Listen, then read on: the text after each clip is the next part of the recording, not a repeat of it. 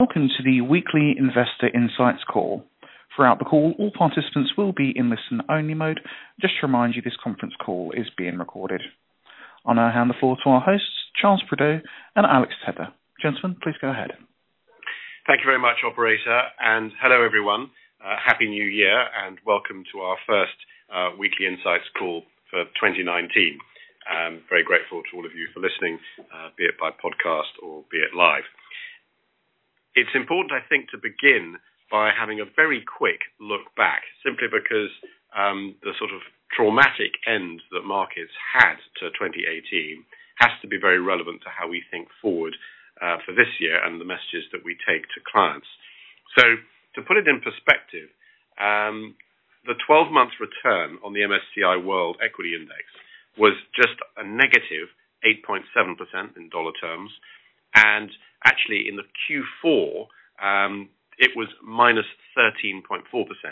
The big feature, as you'll all know, of course, was that the sugar rush uh, for U.S. growth, um, the fear began that that was starting to run out. And so the notable feature of Q4 was weakness uh, in the U.S. market.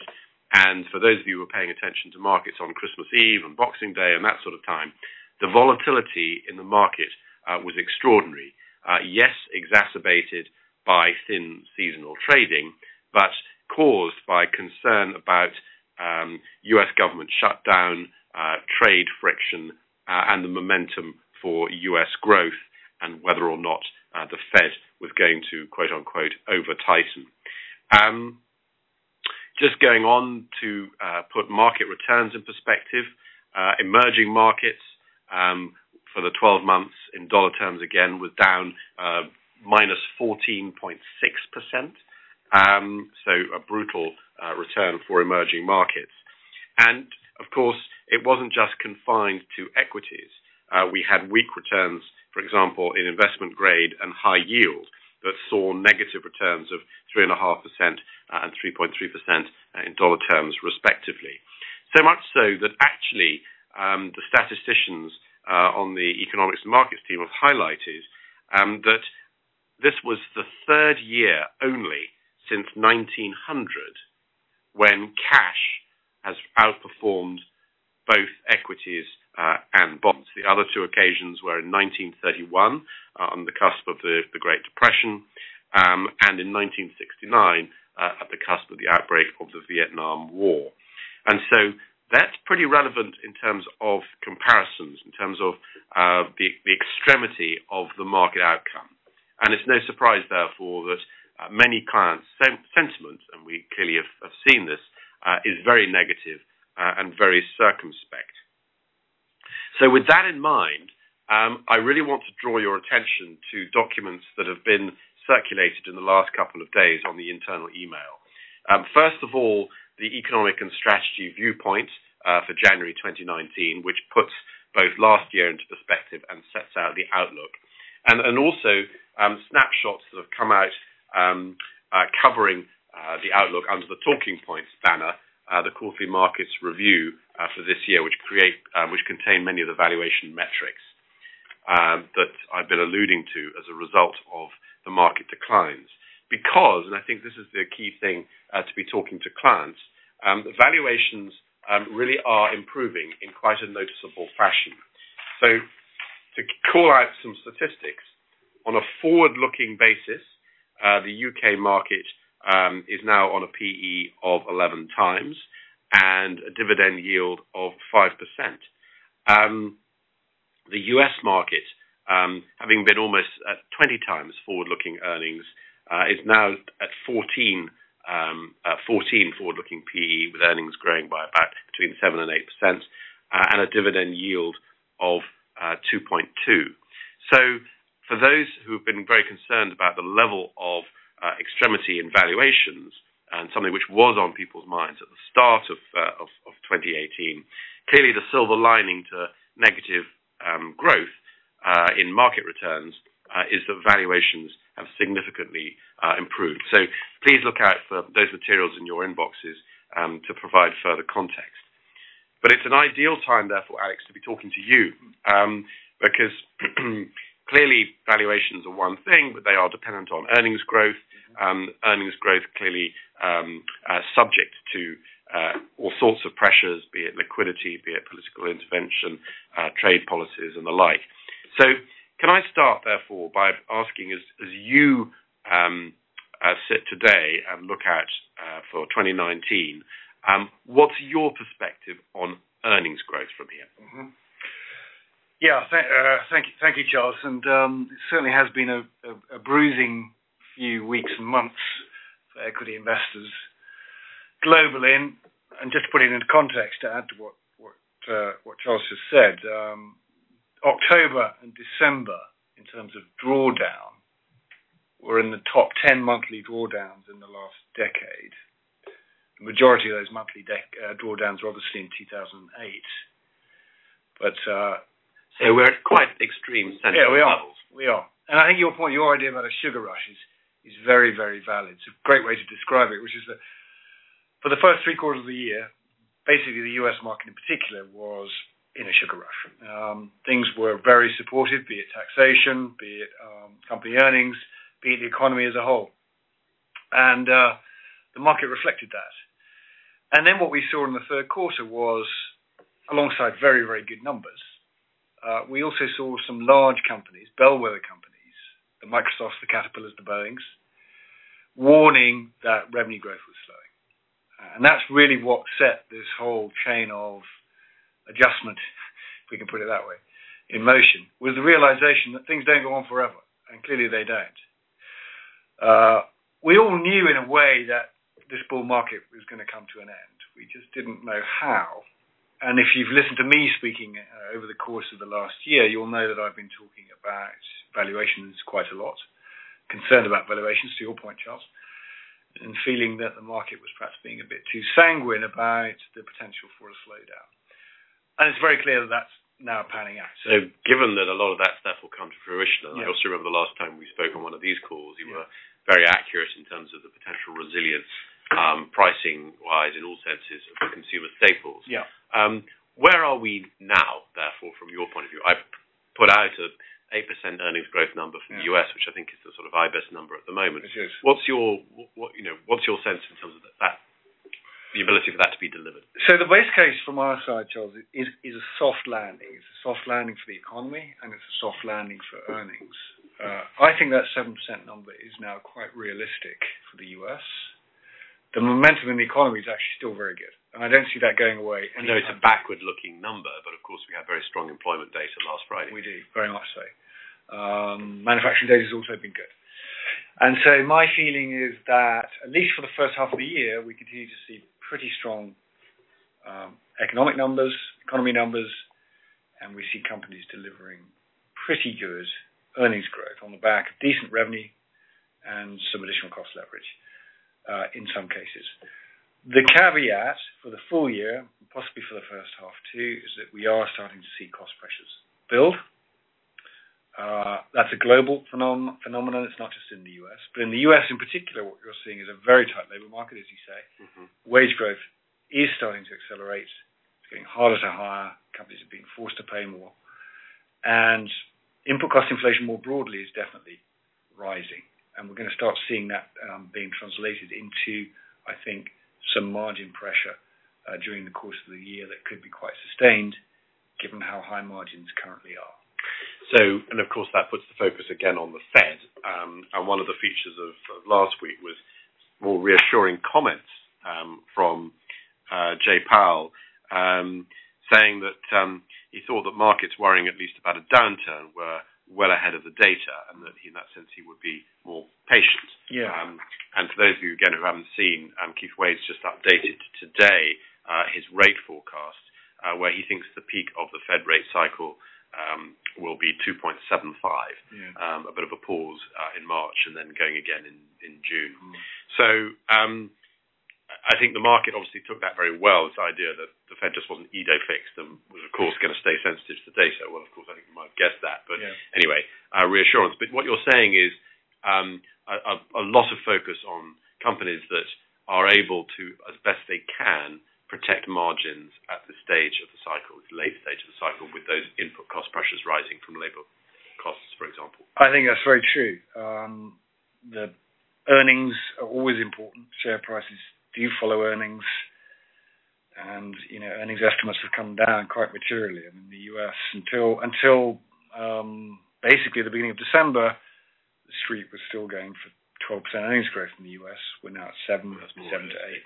Now, of course, the, headlines were grabbed um, pretty much the first day back at work by Apple. Yes. Um, which warned um, very significantly um, on revenue a revenue miss.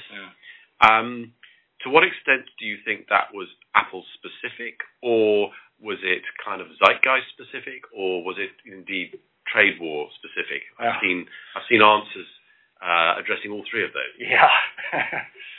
I've been doing a lot of thinking about that one for obvious reasons. Uh, we we do have some exposure to Apple in our funds, but we're actually underweighted um, across the board quite materially. And we're underweighted precisely because we do see unit risk, volume risk for Apple.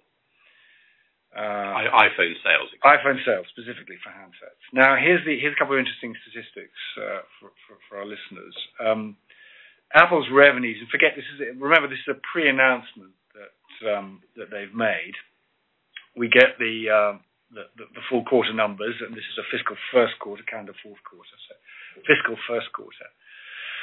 Uh, we get the full numbers in a few weeks, but what what they've basically said is that revenues are, are going to disappoint. The primary reason for that is China, and uh, they believe that it's the Chinese consumer that is to blame. I think that's partly true, but not wholly true. And um, if you look at the data, it's quite stark. Uh, China revenues for Apple fell 29% year, year over year in the quarter. Rest of the world was flat, so zero. So clearly, this is a Chinese problem. What I think uh, is happening there is, is, is, is zero for the rest of the world. Zero for the rest of the world. Yeah, it's still, you know, it's actually not bad considering, in my view. Uh, you can look at it in different ways. That's in value terms. Um, you know, momentum has definitely come out of Apple. It's not the growth company that it was, but it is a company that's sort of sustaining its revenue base outside of China. In China itself, I think what you're seeing is a, a confluence of factors which are pretty important. One is the fact that no question, in, in our minds at least, that Chinese consumers are slightly wary buying Apple products at this point. So I think there is a something of a consumer backlash going on. And that could be partly driven by politics. Um, difficult to say, and we're doing some surveys around that at the moment. But almost certainly it's being driven by price, um, because Apple, as we know, has been very aggressive on raising prices. That's been a key part of their strategy.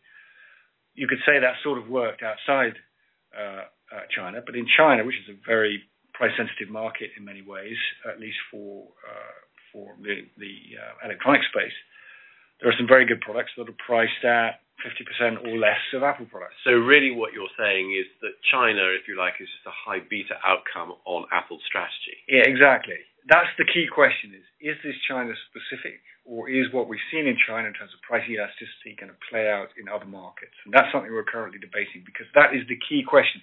If it's just a China issue compounded by politics and consumer sentiment generally, then Apple is a very cheap share, trading on 11 times earnings, and that includes a very significant cash balance. Stock is very, very cheap. Uh, it's a value stock. But what about what about their other income? I mean, is it still yeah. all about the product cycle, or can they offset that by trying to great question. IBM like getting more services? Yeah, great question. That of course is the other the other component, which is service revenue in the quarter was up 27% year on year. That's a very very strong number. And that component is becoming increasingly important to Apple's overall revenue base, and it's a key part of their strategy. You know, our view is that's set to expand a whole lot further, and we think that 20 plus percent revenue growth rate for services can be sustained over the next two or three years. Now, if you build that in, you build in a flat overall revenue trend for handsets on a value basis, then, and you build in the share buybacks, which will be very material, probably 15% or 20% of market cap over the next uh, two or three years. Well, yield itself is a bit of a misnomer because it's, it's all in the share buybacks. Right. It's in the share buybacks. But if you think share buybacks is probably a fifth of the capital base, you're looking at a stock that potentially, if things are not going wrong, would double over three years. Uh, not that's not our base case, but you can see the uh, the potential attractions at this. And how typical um, is Apple now of technology more broadly in your stance towards technology? Great, really interesting question because tech, you know, has been a one of the major casualties of the of the drawdown, uh, as we know. I mean, for, for for a number of reasons, not least the fact that it did so well until the end of the third quarter. Right. Um, and, uh, and and so had, you know was the hardest to, to, to be hit in many respects. Uh, you know, if you just look at multiples today, apart from Apple's own multiple of something like 11 times, um, Amazon has gone from a multiple start of 2018 of what, for what it's worth, 300 times earnings to around 70 on a forward basis. Facebook from 35 to around 17. Netflix from 200 times earnings to around 100 times earnings. And Google, Alphabet, from 60 time, times earnings to around 25 times earnings. So it's hard to argue that the group as a whole is necessarily cheap. There are cheap stocks within it. But things have derated very, very materially. I can certainly see, given those numbers, why Apple's yeah. the value play. Well, absolutely. Uh, and so you can look at these things two ways. You could say, okay, well, we've had a, in some respects, a logical correction from, um, uh, um, you know, unreasonable highs at the end of the third quarter. Um, and actually, if it's business as usual, these stocks could actually do quite well just on the strength of earnings growth. Or you can say, well, actually, mm, the stocks are not particularly cheap as a group and uh, in some cases subject to potential further um, disappointment, I would certainly say Facebook is in that category. So I think we've just got to be selective when it comes to tech. We always have to be selective as equity investors. And but from an aggregate sector positioning standpoint, well, somewhat somewhat more positive, Charles, because right. uh, what I've, I've, highlighted the FANGs in particular, yeah. very diverse group, very diverse group of multiples. But within tech, it's a very very broad space, as we know, and within tech, there's a very large number of very unloved companies today for example, Oracle is a company that we just bought back into after years of having uh, correctly sat on the sidelines. Oracle is a company trading on 10 times earnings with a very powerful installed base, a transition to cloud, and actually management seem finally to be understanding that investors are not totally happy with governance. There's a bunch of things going on there that could be quite compelling on a two or three year view. And as I said, the stock is very cheap. So tech, it's a broad space, it's an interesting space, but one has to be selective. So, but I think what I'm hearing you say is, is at this stage of the cycle, mm. um, the emphasis on, on, on valuation mm. as opposed to just outright confidence in growth. Yeah. It's more the, the former rather than the latter. Yeah, you've got to be more confident about the growth outlook to pay up right. than you have been. So growth at a reasonable price. Exactly right. Quality, growth at a reasonable price, and and, uh, and some certainty around that.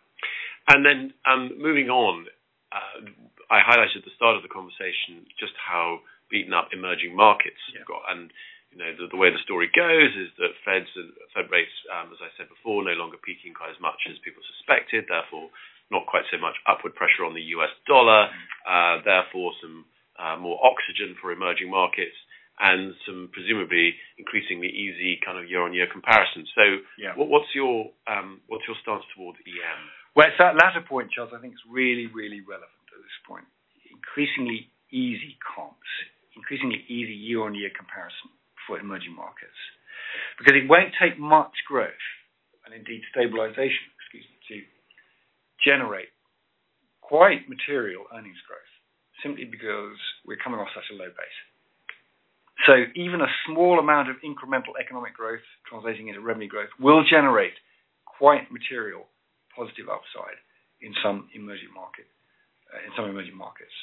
And that's what I think is interesting at this point is that the market is overly cautious, no question, about emerging as an asset class, and certainly within that, um, about some specific countries and sectors. I mean, just to just to talk a bit, bit more about earnings growth as a whole, you mentioned the seven eight percent for the US, come down a lot. Interestingly, all the major regions, including emerging markets, are now on roughly the same expected earnings growth about 7 or 8%, all of them. And my view is that the one area where you could get positive surprise from a regional standpoint today, or two areas, sorry, two areas you get positive earnings surprise are emerging markets and Japan. Right. Right. And and Japan in, in industrials? Yes, because again, Interestingly, in Japan, uh, which is, as we know, very very much an export-driven economy, or at least an export-driven stock market. I've always regarded as being the world's largest cyclical stock. Indeed, yeah, very very much so. Uh, and uh, Japan has been very hard hit as a market by fears over China, and right. fears over emerging generally, and, and weakness in, in, demand outside of uh, core markets. And um, take the automation stocks as a great example of that. They're all beat, massively beaten down, in some cases down 40 or 50 percent from where they were a year ago. That must be a tremendous opportunity, even if the data is only incrementally better in markets like China. It won't take a lot to generate a lot of earnings growth. That's what we're interested in. So, without wishing to put words in your mouth, Alex, you're sounding just in conclusion mm. reasonably constructive. Mm. I am actually. Um, which may surprise. It's a sunny day here uh, in London. It is a sunny day. Uh, it's a sunny day. It's the beginning of the year. Perhaps I'm too optimistic. But uh, you'll remember a year ago, nine months ago, six months ago, I was no, worried about valuations. Now I'm not. Right. Uh, so we've got a good start. And now it's more exactly actually what happens and how the cycle unfolds. Exactly. As opposed to the valuation thing being a thing in isolation. Exactly, Charles. Okay. I mean, there will be disappointments, no question, particularly in the US, I think. Uh, we haven't talked about leverage, but I think leverage is going to be an issue. But broadly for equities, I think there's scope for some some quite good trends. Great. Well, we're out of time, um, and so let me just wrap up very quickly. Uh, first of all, um, please pay attention to the pieces that are being put out on valuations, as you've heard Alex been talking about. That is something which has changed a lot year on year. Um, and there's a snapshot coming out on the so-called US CAPE, or cyclically adjusted PE ratio, which looks at long-run averages, and that also um, is starting to look much more interesting than it has done for several years. So I think that is an interesting note to strike with clients. And then specifically around equities, um, uh, Alex is highlighting the opportunities um, that exist within technology, um, with growth at a reasonable price being the mantra there, um, but you know, tempted by uh, the correction that we've now uh, seen in Apple, but still being uh, evaluated. And um, and then finally, in terms of emerging markets uh, and Japan, again, the potential, given the way valuations have corrected, for some very good operational leverage uh, if activity slightly surprises on the upside. So, put another way, the trauma of the Q4 um, has put a lot of fear into prices, whether you're talking about trade, whether you're talking about the economic cycle, whether you're talking about Fed policy, uh, and there is scope um, from this point for at this stage of the cycle, yes, late stage, but for the outcome to be slightly sunnier uh, than perhaps um, the overcast market conditions of the late part of last year would have indicated. With that, Alex, thank you very much indeed. Really appreciate it. Great insight. Uh, thank you again, everybody, uh, for listening, and please stay tuned for further calls as we go through this year. Operator, that concludes today. Thank you. Thank you. This now concludes the conference. Thank you all very much for attending. You may now disconnect.